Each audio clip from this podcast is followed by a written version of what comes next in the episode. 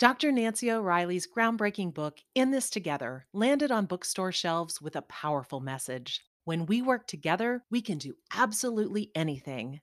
Guidance from 40 women leaders with specific strategies to help women advance their careers makes In This Together even more relevant today, especially with the pandemic's impact on women in the workforce. Take your career to the next level with Dr. Nancy O'Reilly's In This Together, now available on audiobook. Download your copy today. Let's get this show on the road here. Here we go. Okay. In five, four, three, two, and one. And welcome, everyone, to this episode of the Real Leaders Podcast. I'm your host, Kevin Owers. Joining us today is the CEO of Transcend, the fearless com- company. Please welcome Miss Laura Huckabee Jennings. Laura, thanks for being with us today. Thanks for having me, Kevin. I'm glad to be here. Well, it's a pleasure to have you on. And, and now that the name almost speaks for itself, the Fearless Company. So let's start there. Uh, let's start with the origin of Transcend and how you got into this uh, courageous work. Thanks, Kevin. Well, so the company will be 20 years old this year. So we've been doing this quite a while now. And one of the things we realized is that um, I started working with companies on strategy and how do I build uh, better, you know, Fortune 50 tools that would apply to smaller businesses, mid-sized businesses.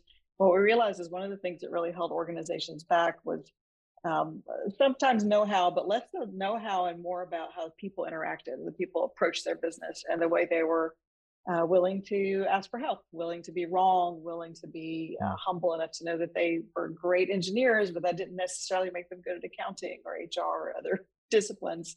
Um, and that's how we we talked about fearlessness is that ability to step beyond your fear, step into the fear, and do the thing that you're a little bit afraid of, because that's where all of the real growth and interesting um, innovation takes place. Interesting. And so a lot of people listening to this will be like, well, what's the difference between, you know, Fortune 50 leadership and it's got to be different than, you know, where I'm at as a small business owner. What do you what do you think about that? How's leadership change and how's it different? Yeah, so I, think one of the things that the really big companies uh, tend to do well is it's much more structured and thoughtful. Um, a lot of database decision making. They've got a lot of um, resources at hand to build systems and processes, and they really give a lot of thought to what does good leadership look like in our organization to meet the needs of our market. And small businesses don't have the luxury of doing all that thinking, so would like them to be able to piggyback on uh, some of what's learned in big companies and take the pieces that are most useful for them. And a small business, um, even a medium sized business, you're so concerned with the day to day of what do I need to get done today? What's my project? Who's my next customer? How do I get this invoice paid? How do I create this product? Um, that, that you don't often have the luxury to step back and go, now, wait a second, what is the impact that my leadership is having on the success of the organization? Hmm. What impact am I having on my customers, my suppliers, my employees? And how could that impact be more positive? Hmm. So let's start with the process then. You say a lot of these yeah. big organizations, you know, they have resources, they've got some process. When you yeah. approach an organization, you start to get to know what's going on. Um, what's the process that you walk these leaders and these organizations through? We often start with trying to figure out what do you what do you stand for. So some standard uh, strategy things or mission, vision, and then we focus quite a lot on values and and often use an exercise around noble purpose. So what is it you're, the change you're trying to create in the world? Very few companies would say that our purpose is really just to make money. Although for some, I think maybe it is.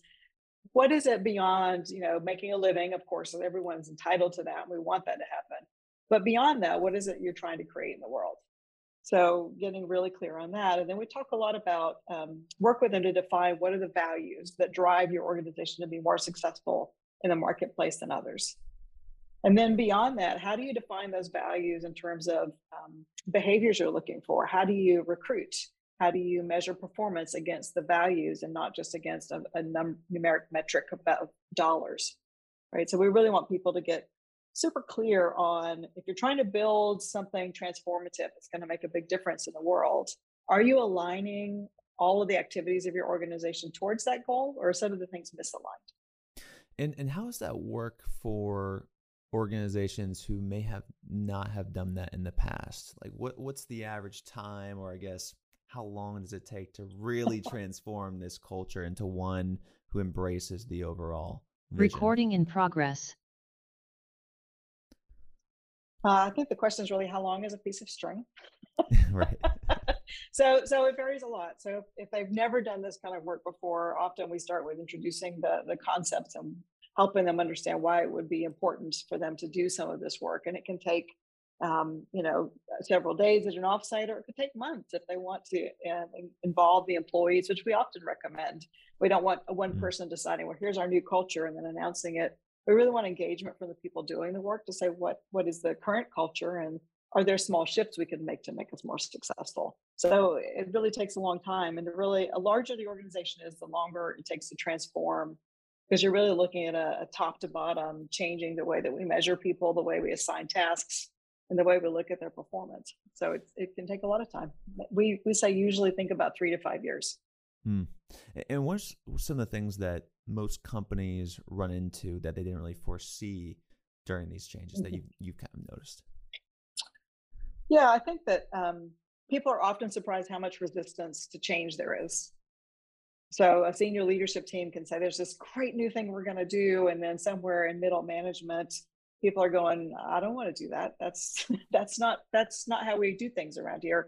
And that that's surprising to leaders that there's so much resistance to what's clearly in their mind a very good idea um, and really understanding that that humans always resist change, that they don't drive themselves, that they lose control, and that there's a process you need to walk people through to make change, change more appealing, to allow people to to walk into change. Otherwise, you're always going to have this resistance.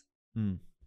You know, one of the analogies I got tossed the other day, Laura, was like the CEOs of organizations are kind of like a captain of a cruise ship. It's like you know they're at the at the top. You know, they kind of look yeah. out. They're they're they're looking so far ahead at the ocean and yeah. when they make a little turn, they don't really understand all the inner workings that are going on in the boat with the staff members to make that big turn. Uh, how do you communicate with leaders to make sure that they're understanding their uh, employees' needs, concerns, and overall just what's going inside or on inside in the company? Yeah, so we, we walk through a lot of, of looking at the middle management and at front line and seeing how are they experiencing something. We do a lot of sense making in organizations where we're pulling um, opinions and feelings and experiences from those other employees and then exposing that to senior leadership so the CEO can go, that wasn't my intention at all. Why are they feeling this way? And then we can start to say, well, you know, here's what you said and here's what they heard we've got to bridge that gap. A lot, a lot of um, senior leaders seem to think that when they run a town hall or they send a company-wide email that they're communicating, and in one sense they are, but it's broadcast. It's very one way. And what we're trying to do is create the two way so that they're getting the feedback, the questions, the dialogue, so that they're interacting with the employees and not just shipping something out. How often have you said something to someone and they totally misunderstood you? I'm sure that's never happened to you, Kevin. of course, never.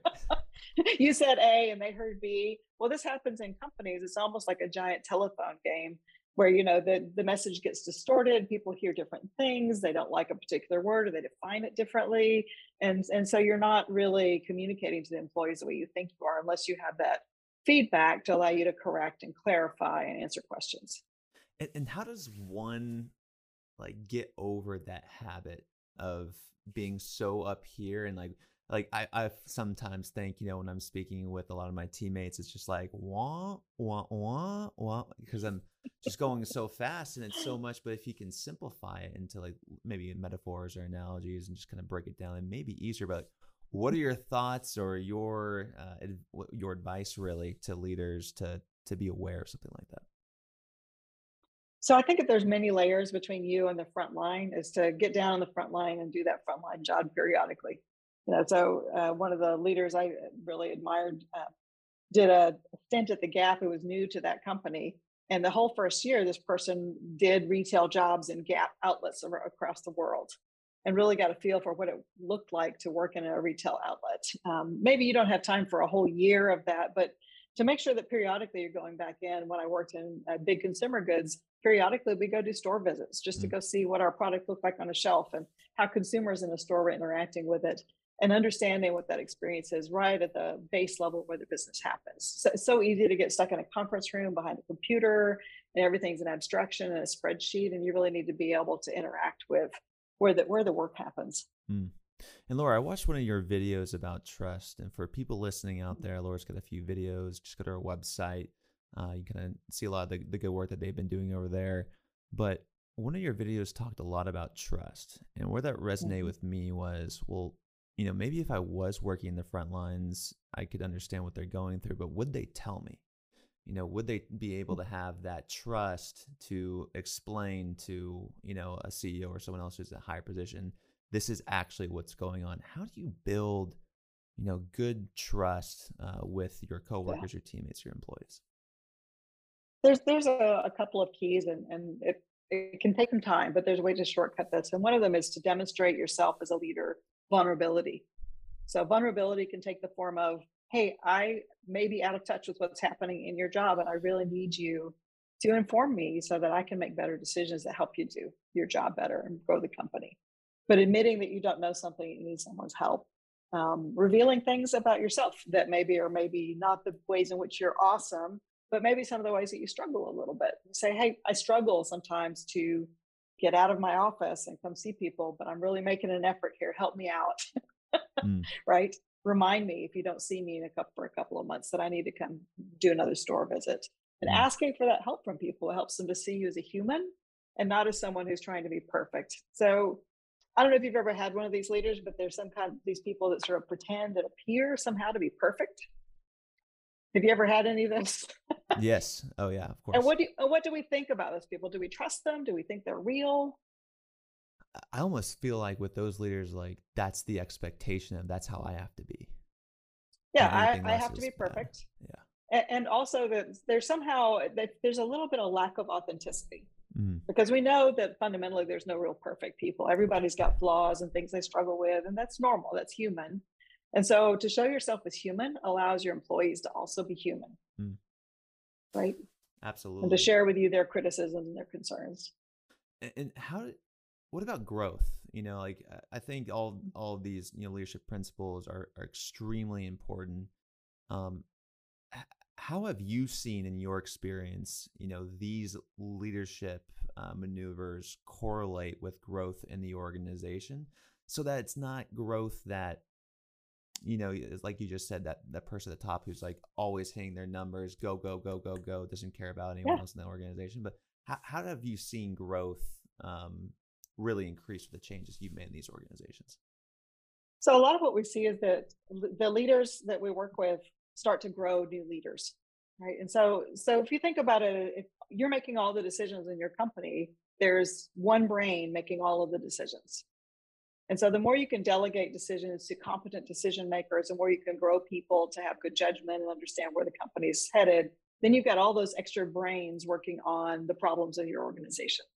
So what we really see is the best leaders start to grow new leaders. They they delegate better, they train and mentor and coach more effectively. They give people stretch assignments, they start to trust more, and those leaders beneath them then step up and when we see that happen, that, that leader at the top who used to have to make all the decisions is now to abstract themselves up another level of strategy and start thinking about, you know, the next uh, product line they ought to launch or the new sector they ought to enter or a merger and acquisition target.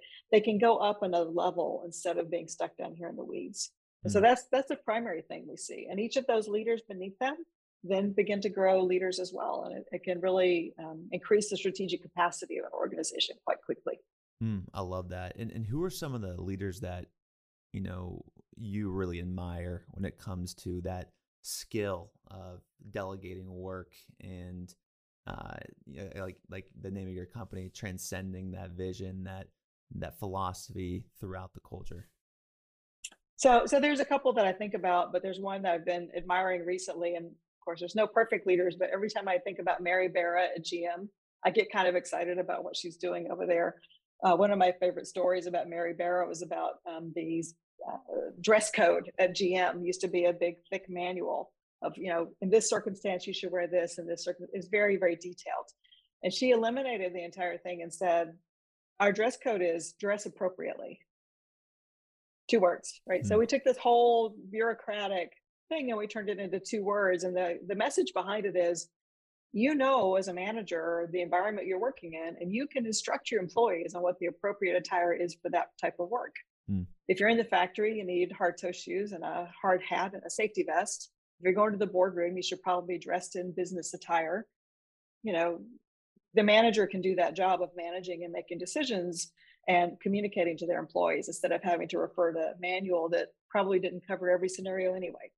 So I think that that's a really sort of a bold and what I think of as a fearless move of saying, I don't feel like I have to document every single thing that's going to happen so that we have some policy that justifies what we're doing.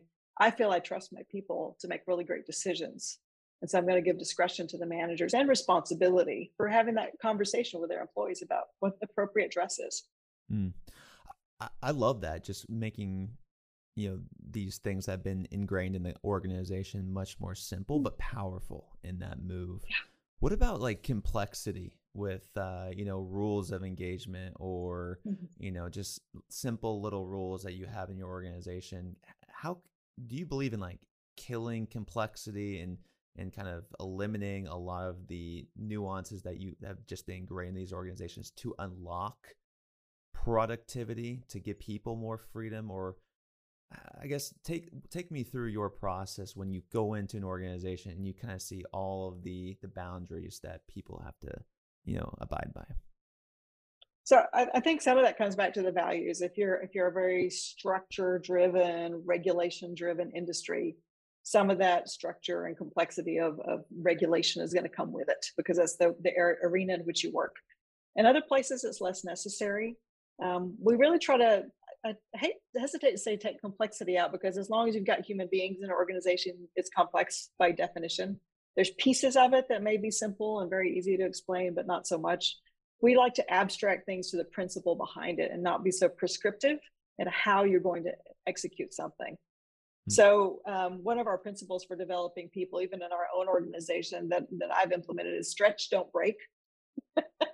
so it's, it seems very simple, but you know, I, if I were working with you, Kevin, and I would recognize that there are areas where you could grow, I would want to make sure I was giving you assignments that stretched you, made you a little bit uncomfortable, but didn't mm. freak you out. Mm. Right. And so it's up to in conversation to figure out what that is for you. And all of our employees, we work on that principles where everybody's trying to grow and we're trying to give them those growth opportunities.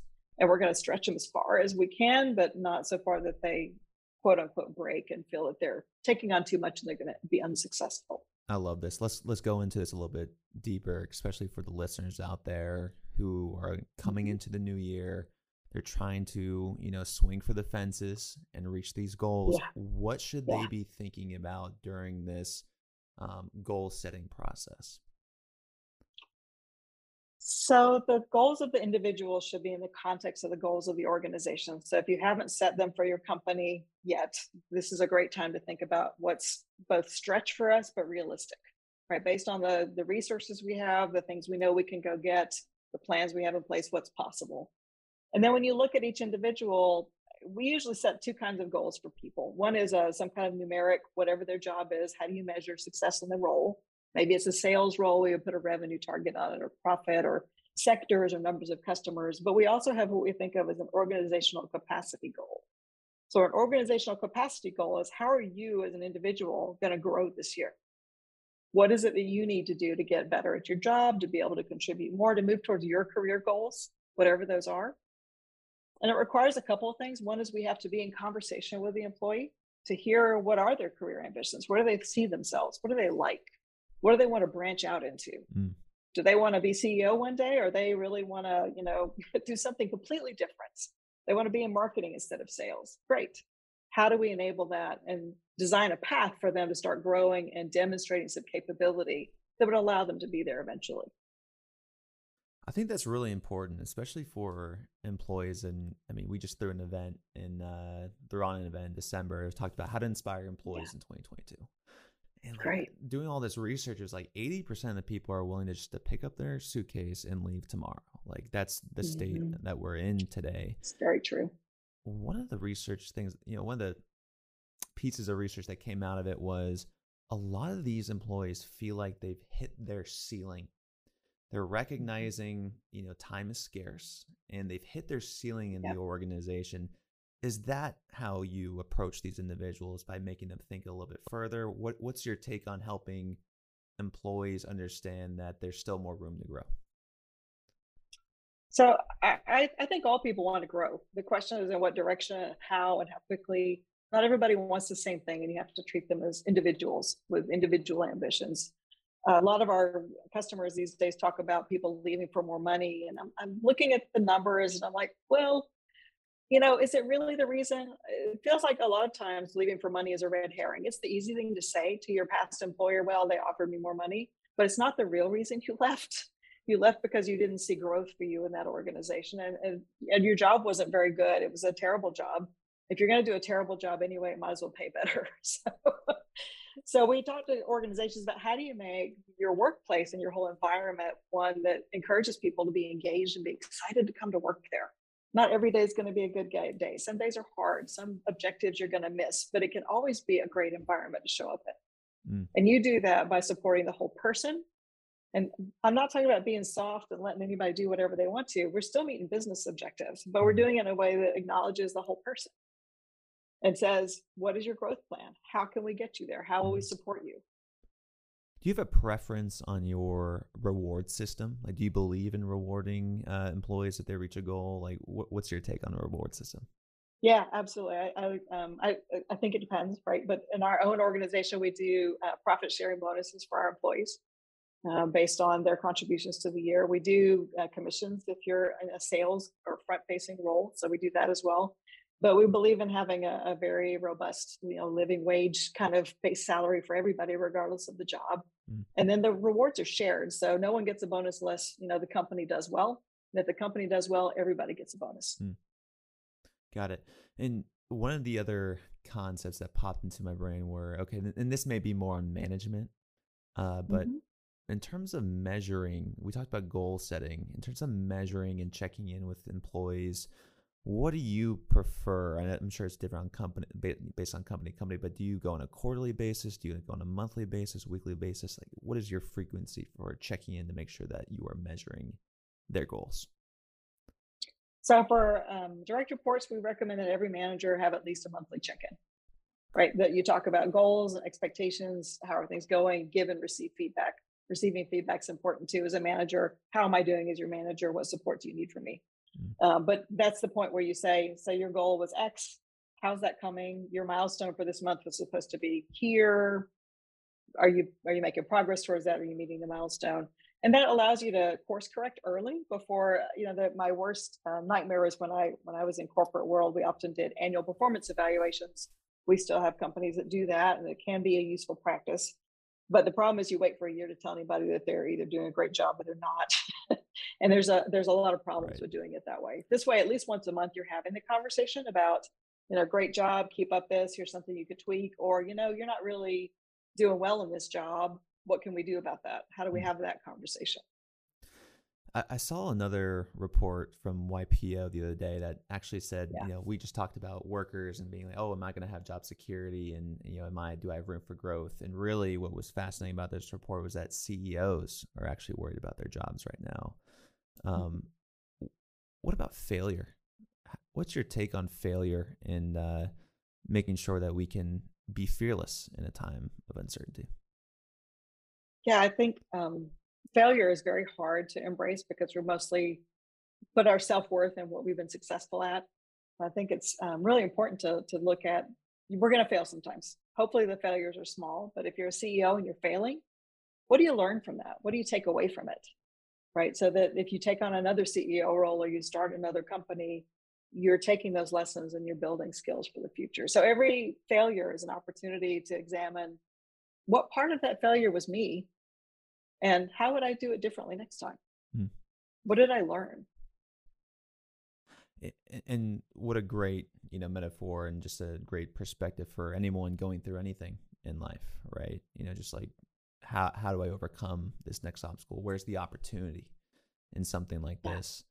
Um we talk a lot about an opportunity mindset that you know mm. i think it's the old adage that when one door closes another opens but it's this idea that even when terrible things happen covid i mean nobody has loved living through a pandemic there's been a lot of challenges with it but how many silver linings have we all discovered in the process right, right? there's a number of things we can do now we would never have done two years ago and while no one would wish again for another pandemic we can't deny that there were some lessons that we took that were pretty valuable mm.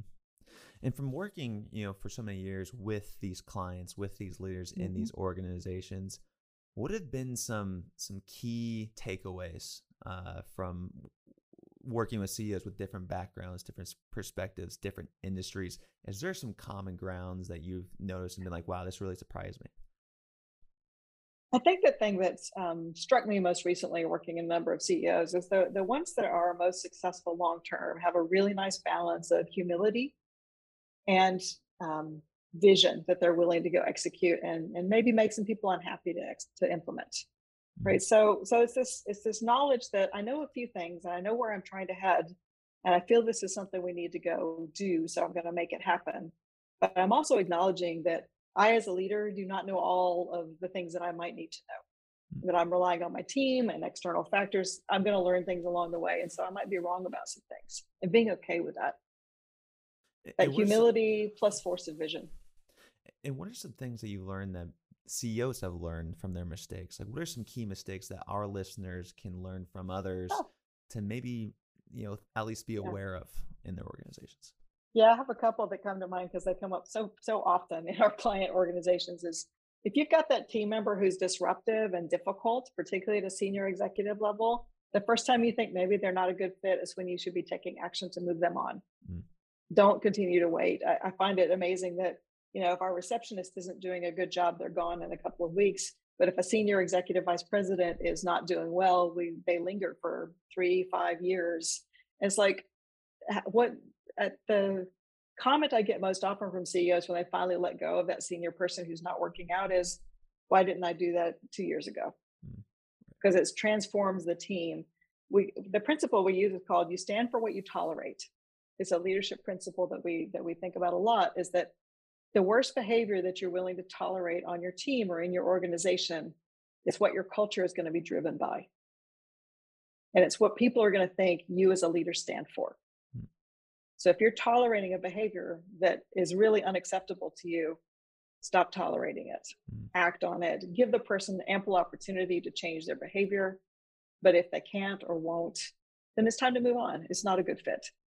Right. And be brave enough to say so. It's been a common theme, you know, throughout this conversation, is like how important the culture is. Um, now you've mentioned a few times like mergers and acquisitions. Have you dealt with or managed or helped manage like post merger integration at all? Yeah, and it's uh it's always um a fascinating thing because the financial guys make this great pitch for why this is going to be an awesome thing and they usually don't think about the culture very much. Right. So I've seen a few of them that we've been involved with. Um, one I remember was a, a big uh, biotech company bought a smaller biotech company because they had overlapping product areas. It was going to expand their portfolio, Mm, but the acquiring organization was very technology driven and very technology forward.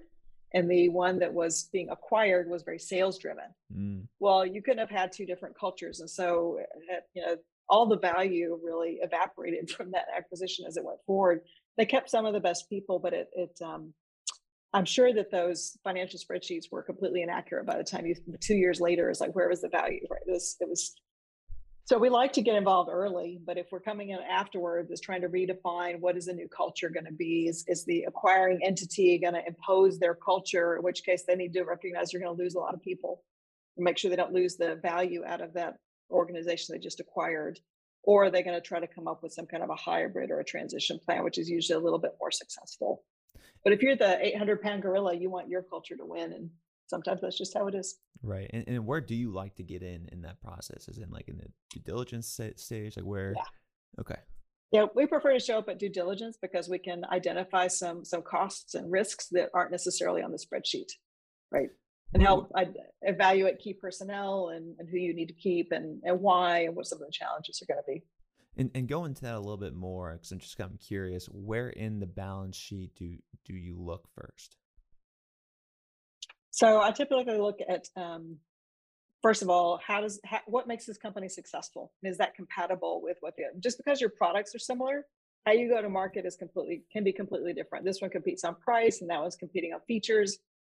Tho- that, that's going to be a challenge, right? So we need to know what that looks like first of all, and then then you're looking at the personnel who actually execute that. Who are you trying to keep, and how are they going to react to this shift in culture and and you know you may keep people but their hearts aren't in it then you're not going to really get your money's worth so that's what we look at personnel and then strategy and a lot of uh, private equity firms uh, you know when they are doing their due diligence they'll have their own Mm-hmm. checklists right? Like they'll make sure that they go through and they check up all the boxes. Uh, does Yep. your approach have to align with their um, acquisition team? Like does it do you have to have your own checklist? Do you and how do you like to work when you're um, trying to you know go and uncover all those corners within the company? So so when we're able we go and we do a culture assessment on the on both sides of the transaction so that we can sort of see where the mismatch but we do it as a, a top to bottom organizational assessment. And that's our that's our beginning point of the checklist. And then we look for you know go to market strategy uh, personnel strategy compensation strategy key people and we go through that list. And it's um, some of the items will overlap with the financial teams the transaction teams but they're not going into quite the same level of depth. They're looking at with a different lens. Hmm. And, and what to you, when you're reviewing these organizations, strike you as this is going to be? I, I have pretty strong confidence that this organization is going to be a great fit. And then on the opposite Yeah. side, what's an indicator to say I'm pretty confident that this is not going to work? So honestly, culture, it, do, they, do they value the same things is huge because if they don't, even if the goes through, that a lot of personnel will leave. And the second one is the go-to-market strategy. Are they close enough? Can they become compatible? If we throw away the the go-to-market, the different go-to-market strategy, is it going to really add value? It's amazing. I mean, I, I've, I just keep reading like I think it was like 80 or 90 percent of these acquisitions fail because of culture, Yep. and it's that's just so bizarre to me because after you do that Well, deal, it's- it's done and Yeah, and these transaction, um, the financial folks that are putting them together really, um, I think it would make a lot more financial sense to invest in the culture work up front before they do the transaction. You could, even if you could take it from 90% failure to 75% failure, that'd be a big financial win. And I'm curious to know, I, you know, Laura, we're in the impact space. We deal with a lot of certified B corporations. Um, Mhm. We we have a good sense of that culture, and we are certified B corps ourselves. Um, is that an investment risk for an, an incoming investors who maybe are not in this space because of that culture being so proud, so strong that if a big organization, let's say like a Walmart, were to acquire a food distribution company or a food producer who is a certified B Corp, would that would that be a problem as in from an investment side? It's definitely a, a big potential risk that you'd want to highlight and understand how you're integrating. And I mean, I'm, we're B Corp and we we understand this ethos, and it's very different from you know very large publicly traded companies that are not B Corps. Um, you can just look in the in the press to sort of see how people are paid and compensated, how you treat team members in some of those organizations would be difficult for many B Corps to to um, sign up for. So you may you may lose some of the employees and the ethos. Also, when you're a a B Corp, often in the articles of incorporation, you have to um, consider um, all stakeholders when you take on any sort of M&A activity. So it's possible that it would be more challenging to get through that due diligence. Right. And on the flip side, uh, we do see a Mhm. movement going toward this stakeholder capitalism approach, Yep. right? You know, Yep. B Corp, I saw increase like 40% in new certifications. They're at 4,500 now, huge. 200,000 applications. Um, It's great. On the flip side, is that maybe even a good thing, you know, for a lot of organizations trying to acquire that culture, trying to acquire this um, sense of purpose driven capitalism? I, think it's terrific. So if Walmart were to acquire a B Corp and decide to themselves become a B Corp, I mean, that would be an amazing accomplishment. I think that'd be terrific. And I think that consumers and um, you know B2B customers as well are looking a lot more at the ethics of the companies they do business with. And being a certified B Corp is con- still considered the highest, most ethical uh, version of, of that that's out there. So I can see that there will be more interest in it over time. Um, and I think it would be fantastic if we get some of these larger companies to embrace that ethos.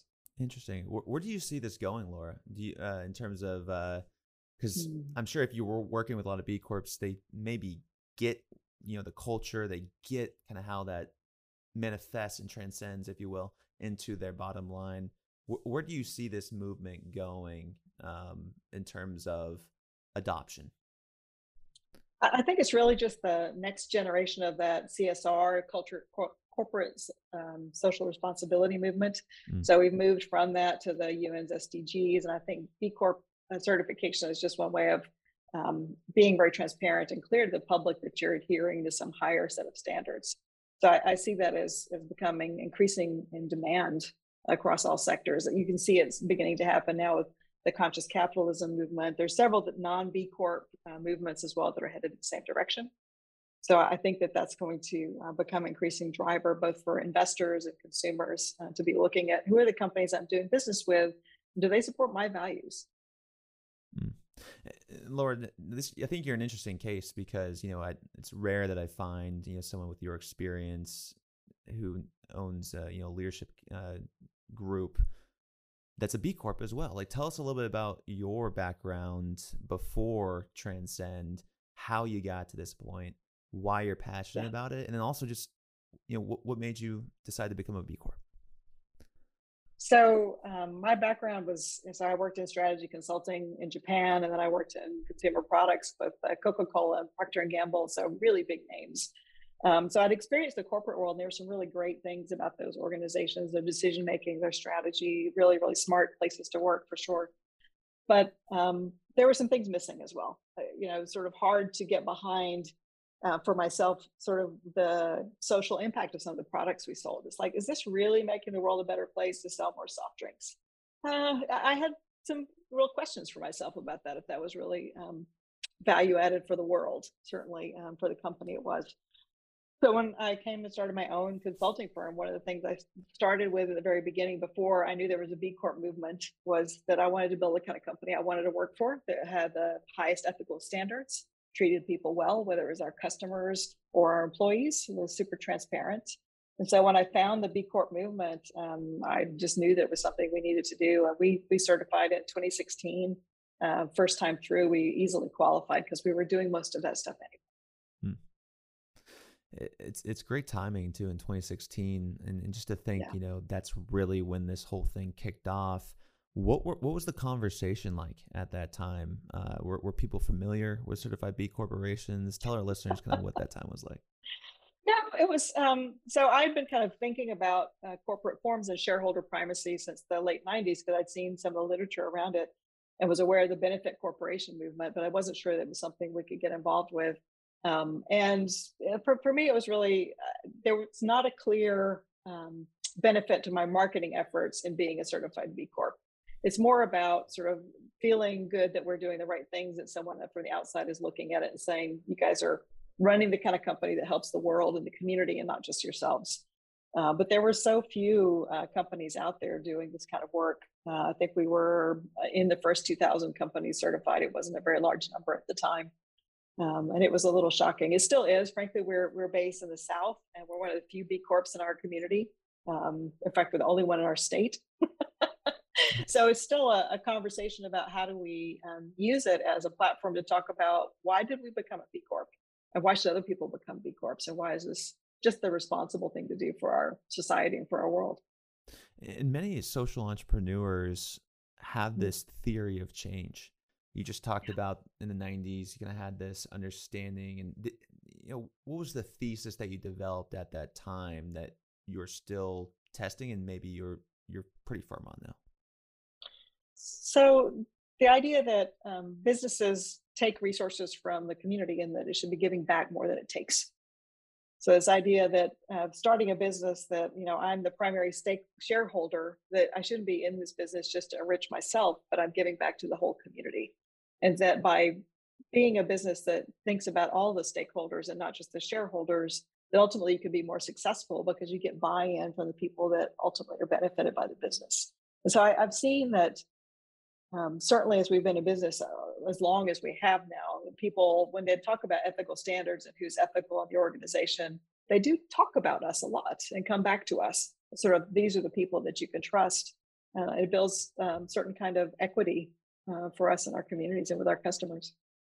And Laura, what, what kind of leadership is it going to take to have people who are those primary stakeholders or shareholders mm-hmm. in the organization, organization, if you will, to understand this concept and articulate it and keep hammering it until this world is, you know, alongside your movement? I, think it's a lot of a, a, challenge for many people that have um, been raised to believe that business is there in order to enrich shareholders. you know they're uh, they want to be shareholders they want to start companies primarily so that they can have an economic gain. Uh, i certainly believe in everybody having a, a, reasonably successful economic life right?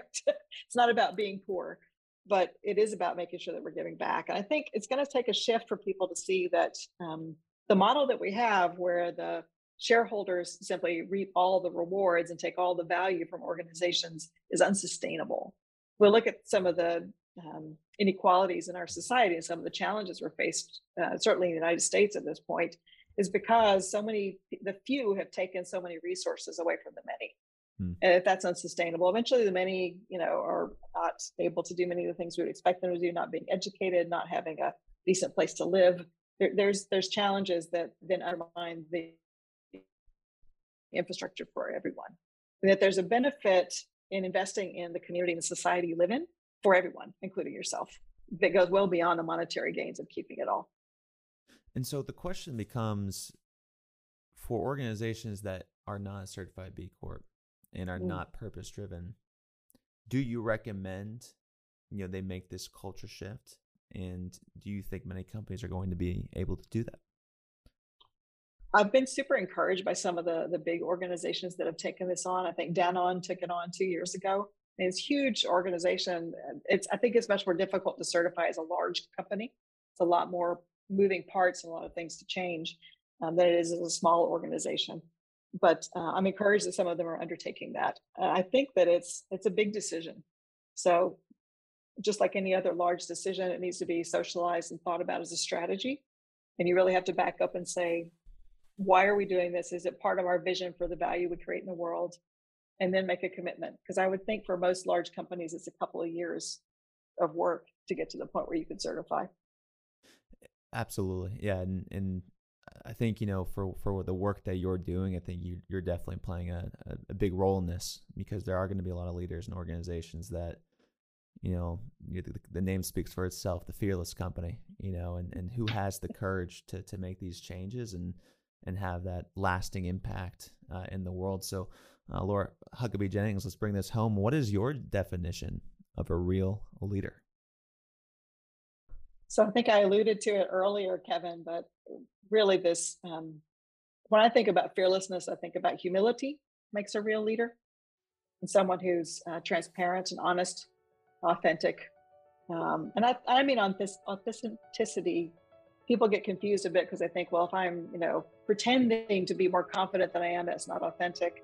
But what we mean is authentic to your intentions. Mm-hmm. What is the change you're trying to make in the world? And you're aligning your behaviors to your true intentions and not just doing what you feel like. Are you motivated by your vision and not just the whim of the moment or what feels good or what, what I like to do?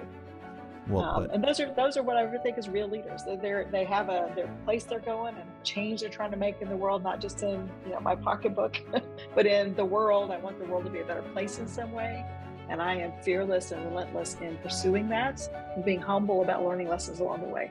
Well put for Laura Huckabee Jennings. I'm Kevin Owers asking you to go out there, be authentic to your intentions, and always, folks, keep it real. Thank you, Laura. Thanks, Kevin.